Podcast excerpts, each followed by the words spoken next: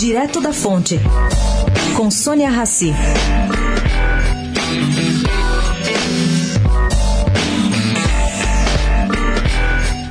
Depois de Jair Bolsonaro, chegou ontem a vez de Geraldo Alckmin falar a um grupo de empresários, dando continuidade a uma série de encontros com presidenciáveis capitaneados por Abílio Diniz na sede da sua holding aqui em São Paulo. Bom, pelo que se apurou, diferente do que aconteceu com o deputado, os cerca de 20 convidados sequer tocaram no assunto economia brasileira.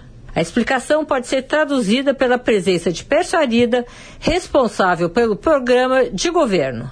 Todos conhecem, sabem o que o economista pensa em termos de desafios e soluções e concordam em gênero e grau. Então, essa não é uma preocupação. Assim, eles se preocuparam menos com o conteúdo, mas mais com a forma com que o tucano vai comunicar esse conteúdo.